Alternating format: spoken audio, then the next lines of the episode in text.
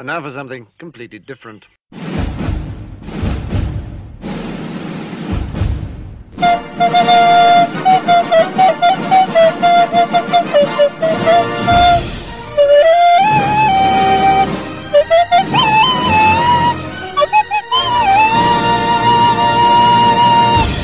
Camaradas e camaradinhas, olha o Pythoniando de número 24 para vocês! Para vocês que gostam de cinema, para vocês que gostam de saber sobre a construção de um roteiro de cinema e para vocês que simplesmente gostam de Monty Python. Nesse episódio, eu conversei com Pedro Amaro e a gente trocou uma ideia sobre a construção do roteiro do filme Monty Python em Busca do Cálice Sagrado. A gente falou também de A Vida de Brian e de outros filmes também, e foi um bate-papo muito legal, muito informativo. Só lembrando que o e-mail para críticas ou alguma sugestão é contato@andartolo.com. E vamos parar de conversa fiada e vamos que vamos. Encontrei.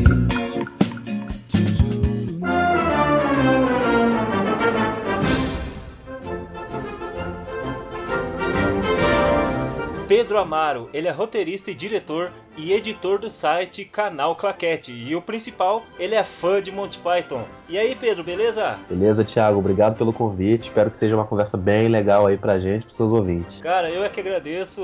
A gente tá nessa conversa de gravar esse podcast, acho que desde o ano passado, né? Nossas agendas não estavam batendo e tal, e consegui você aqui, finalmente, pro Pythoniano. É, na verdade sou eu que tô te enrolando, né, cara? Porque você me deu vários dias e eu que nunca consigo nunca colocar uma data. Então, mas dessa vez saiu aí, Não, infelizmente. isso é legal, eu gosto, porque dá aquela impressão de que, pô, os caras estão tudo ocupado, agenda cheia, um pra lá, outro pra É. cá. O público que tá nos ouvindo, eles pensam, pô, então essa conversa vai ser animada, eu vou escutar até o final.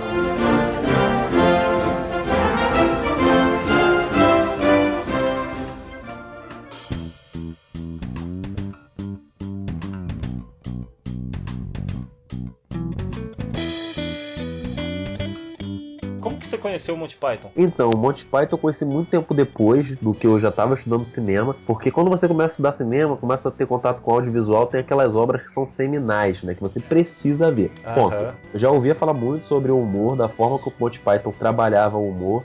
Eu tive um contato com o Monty Python lá, se a primeira vez que eu assisti uns 5 anos atrás, né? Hoje eu tô com 27 anos. Você se formou há quanto tempo? Cinema, eu estudei, eu fiz uma escola de cinema, não fiz faculdade de cinema. Ah, tá, tá. Faculdade de cinema, me formei em estudo de mídia. Cinema, vamos lá, eu comecei com 18 anos e com uns 20, assim, mais ou menos, já tinha me formado né, na, na escola de cinema. Fiquei um ano, um ano e pouquinho Aham. estudando, né, lá que a gente trabalhou com alguns profissionais da área, né? Enfim, executamos até nós- no- nossos próprios projetos. Depois eu fiz faculdade de estudos de mídia e me formei ano passado. Eu queria exatamente passar pelas duas áreas, cinema e comunicação, né? Que são as duas coisas que eu gosto. Então, Pedro, eu te chamei pra gente fazer um bate-papo descontraído aqui. Eu queria que você explicasse pra gente o que, que é a antitrama e a construção desse roteiro maluco que é o Em Busca do Cálice Sagrado. É, o curioso quando a gente pensa em Monty Python é porque ele é um- uma das estruturas mais difíceis de se compreender um roteiro. Não tô já esperando dessa boca outro não.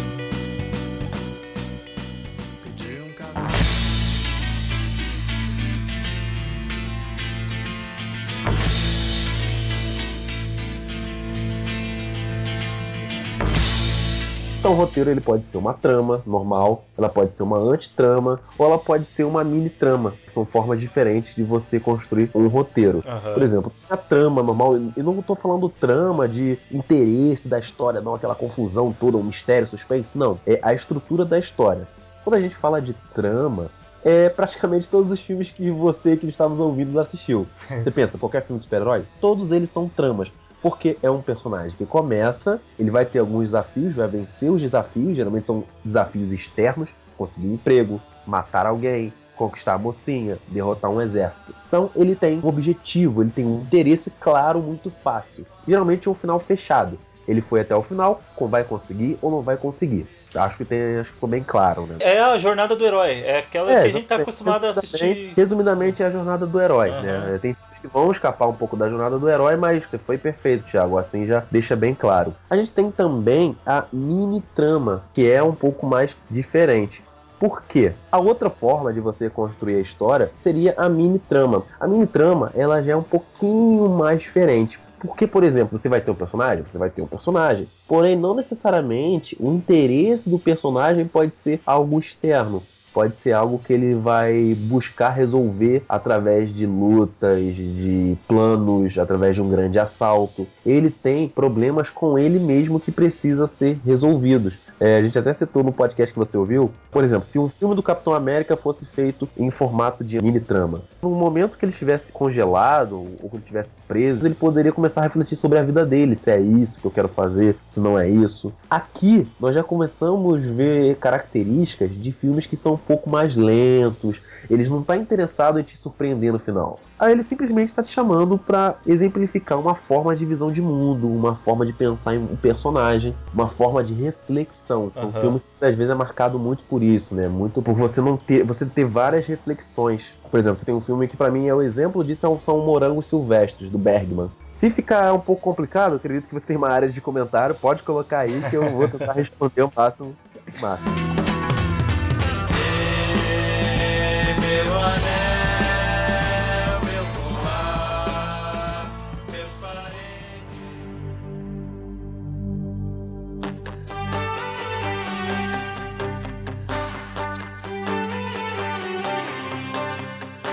E nós chegamos na antitrama. Essa palavra anti, porque ela exatamente ela vai buscar subverter a trama comum. Eu citei primeiramente a trama, né, ou arquitrama, se vocês preferirem. Depois vem a mini-trama, que eu acabei de falar, né? Dei o exemplo do Morango Silvestre. E agora a antitrama. A antitrama ela vai ignorar a mini-trama e vai se concentrar em mudar tudo da arquitrama, da trama comum. Por quê? Vamos pegar o exemplo de Monty Python. Por mais que ele já subverta alguns desses exemplos no filme, o que fica mais escancarado para mim é no, no final do filme, acompanhando uma história medieval e no final aparece um carro de polícia. não faz sentido nenhum isso, não faz sentido contínuo. A antitrama é muito marcada por uma experiência. Não tá te chamando por uma reflexão, você pensar sobre, porque muitas vezes você não vai nem entender. É claro, tem filmes que vão buscar isso, talvez até brinquem com isso, mas geralmente é você subverter tudo aquilo que a gente já conhece do grande clichê de se contar história. Porém, é. Monty Python ainda é diferente em busca do cálice sagrado, né? Porque eu já falo Monty Python direto. Então. Eles, subver eles subvertem a antitrama. Exatamente. Uhum. Por que eles fazem isso? Porque a genialidade do Monty Python em busca do cálice sagrado é exatamente trabalhar isso com estruturado dentro do humor. Muitas das vezes você não vai entender para onde aquela história tá indo ou o que tá sendo contado, e você não vai se importar, porque o interesse ali é você rir. Uhum. É, é, mais ou menos isso que quer. Como, por exemplo, onde eles vão abrir o crédito, se eu não me engano, até isso, né? Eles falam que ah, teria legenda, só que o cara que faria a legenda não, não tá podendo fazer, enfim. É, então, foi demitido. Foi demitido, uhum. isso. Então é isso, Monty Python é um grande exemplo para quem quer começar a entender um pouco essas formas estruturais de antitrama, por exemplo, por, por todos esses exemplos que eu citei. Não é muito comum a gente ver comédia trabalhando na antitrama, até porque é muito difícil de se fazer. Sim, e sim, até sim. hoje, os melhores que trabalharam com isso foi o grupo, né, Monty Python.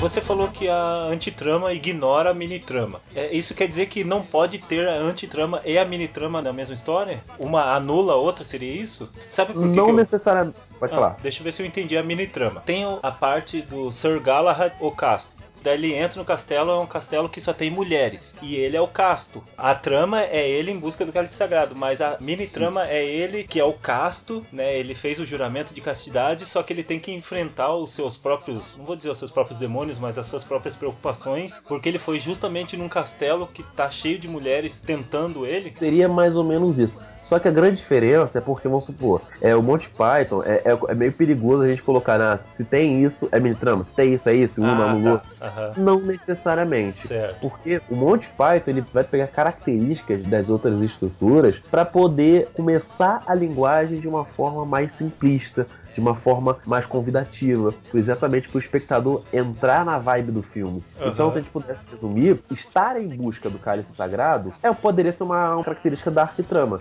Por exemplo, Certo. eles precisam buscar aquilo. Aham, Bom, ponto. por que eu não considero essa questão que você falou, ô, Thiago, uma Aham. mini trama? Exatamente, você foi perfeito. Você falou, ah, seria uma possibilidade por ele estar nesse impasse? Seria. Porém, a grande objetivo, né, o conceito da sequência ali, é você criar humor. É você não exatamente botar um personagem para se questionar daquilo. Aham. né? Tudo bem, ao você construir um humor, você obviamente faz isso.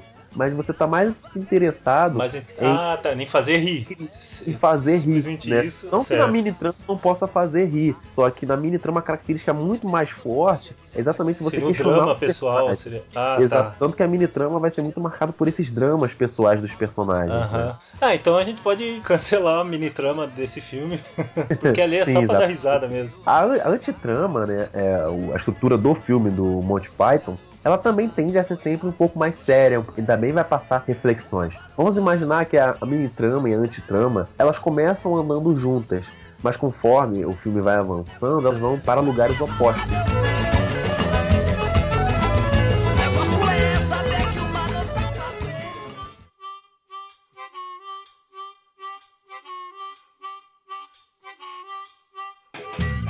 Em tese, as antitramas são filmes muito mais complexos de se entender. Eu até diria que você não vá atrás desses filmes querendo entender. Porque muitas Ah. vezes você não vai entender. As sincero, antitramas, muitos né? filmes- É, as antitramas. Tem muitos filmes que eu não entendi, entendeu? Porque não dá pra você entender a experiência de um artista, né? Então, por exemplo, você pega o ano passado em Marimbá, que é um filme complexo de você entender. Ou quando duas mulheres pecam, do Bergman também. É é complicado de você entender. Por isso que é tão difícil você criticar um filme desse. Aham. Porque geralmente os diretores, né, que vão construir filmes assim, não tá atrelado a uma grande indústria. Você é simplesmente um artista, um cineasta que quer apresentar um público uma visão, uma experiência. Com apelo comercial nenhum, né? Exatamente. Eu também não acho que eu tenho um pouco de implicância disso, né? Eu entendo tudo isso, mas eu já vi. Aí tudo bem, né? A gente tá falando com pessoas mais jovens, mas muita da gente às vezes pega é, alunos, né, tal, pegam, constrói uma linguagem e falam: olha, meu filme tá dizendo isso, tá reflexionando sobre isso. E eu não vi, não assisti, não senti nada disso. Nenhum dos dois tá errado, nenhum dos dois tá certo. Sim, o né? legal é isso, que cada um tira a sua conclusão. Exatamente, exatamente.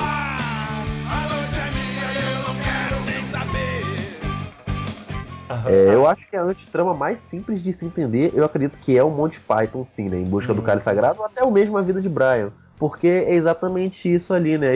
A experiência que ele quer te chamar, todo mundo entende. Porque a experiência é o que do filme? É você se divertir. Então, eu acredito que é o maior exemplo. Quando é, alguém começa a estudar essas estruturas, eu sempre dou como recomendação Monty Python, que eu acredito que a pessoa vai entender um pouco, ela vai sentir estranheza em alguns momentos, vai sentir Uhum. estranheza, mas vai entender mais ou menos qual é a brincadeira ali. Você tá do, do nada passando, você tem uma animaçãozinha toda, toda tosca, não tem ligação nenhuma com a história. A série Monty Python Flying Circus, ela é assim, os sketches, eles começam do meio e daí já vai pro começo e daí entra um outro sketch do nada e daí entra um personagem que tinha aparecido no, há duas semanas atrás. Eu acho que aquilo é, deve ser o ápice da antitrama, sei lá, se é que eu entendi o que, que é antitrama. Não, exatamente isso. Como assim entra um personagem que eu não conheço, que eu não vi? Aham. Tem um episódio que tem um personagem que ele tá lendo e tá recitando. E dele aparece assim e passa. Esse cara ele vai aparecer duas semanas depois. Ali, naquele episódio, ele tá estudando a fala que ele vai fazer dois episódios depois. Nossa. É, eu não assisti a série, né? Eu só Aham. vi os filmes. Eu tenho, eu Realmente, te passo ela, eu eu te passo. Legal, legal mesmo.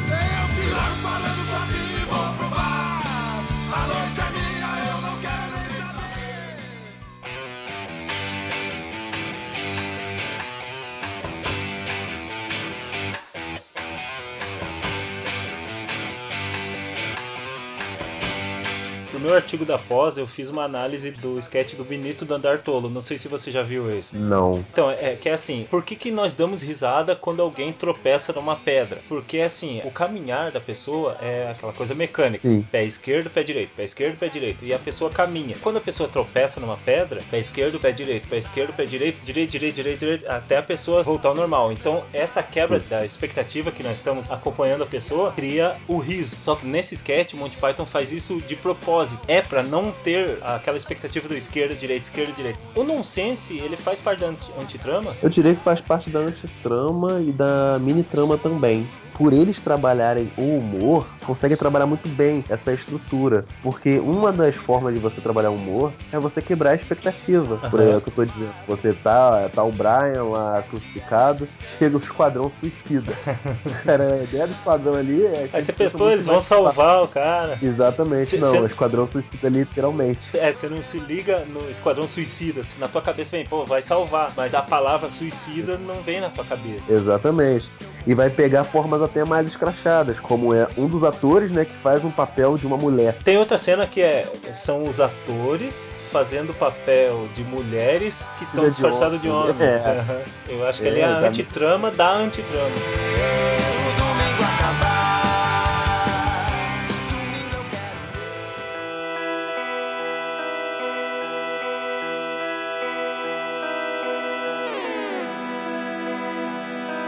Um dos filmes que eu gosto bastante na, na antitrama é o Discreto Charme da Burguesia. Eu gosto muito como eles vão satirizando certas questões da burguesia, né? E como eles vão colocando a ordem dos fatos e da relação dos personagens em si. Agora, da metade pro filme eu não entendo nada da, da- da história que vai acontecendo. Mas me propôs, me mostrou uma, uma experiência muito interessante. E também é muito pautado pela comédia.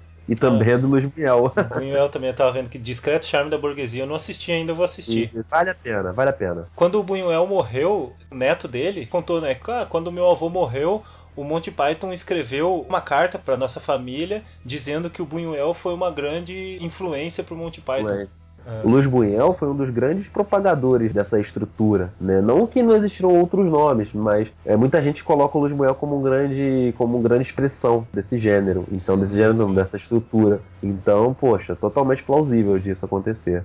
Indique aí pros ouvintes uns bons filmes de antitrama que você gosta. Então, você pode começar pelo. Quem eu acredito que todo mundo que tá ouvindo já conheça, né? Os filmes do Monty Python. Mas Acho eu que sim. colocaria Discreto Charme da Burguesia, que nós Ah. comentamos aqui, vale, é bem interessante também. Aham. O Cão da Luz vale muito a pena também, é mais filme de horror, é uma fantasia, se a gente tivesse que colocar é, em um gênero mais especificamente. Então ele tem umas cenas muito bizarras também do Luiz Buñuel.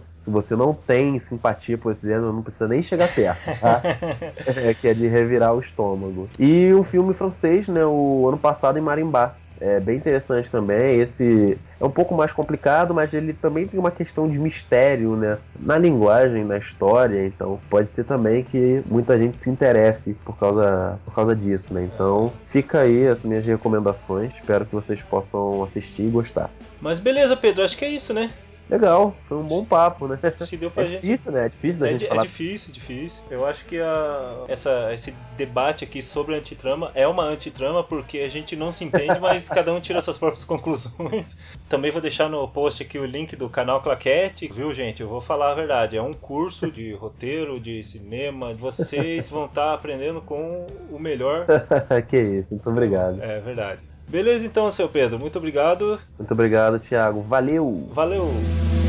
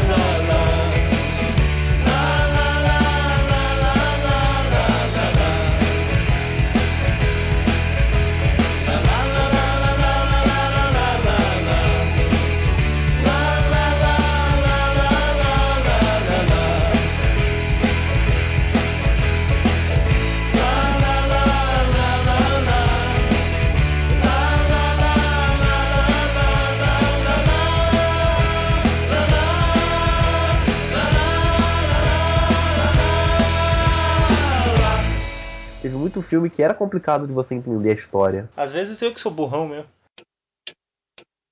Este podcast é patrocinado pela Carneiro Verde, a loja da cultura pop mais artesanal.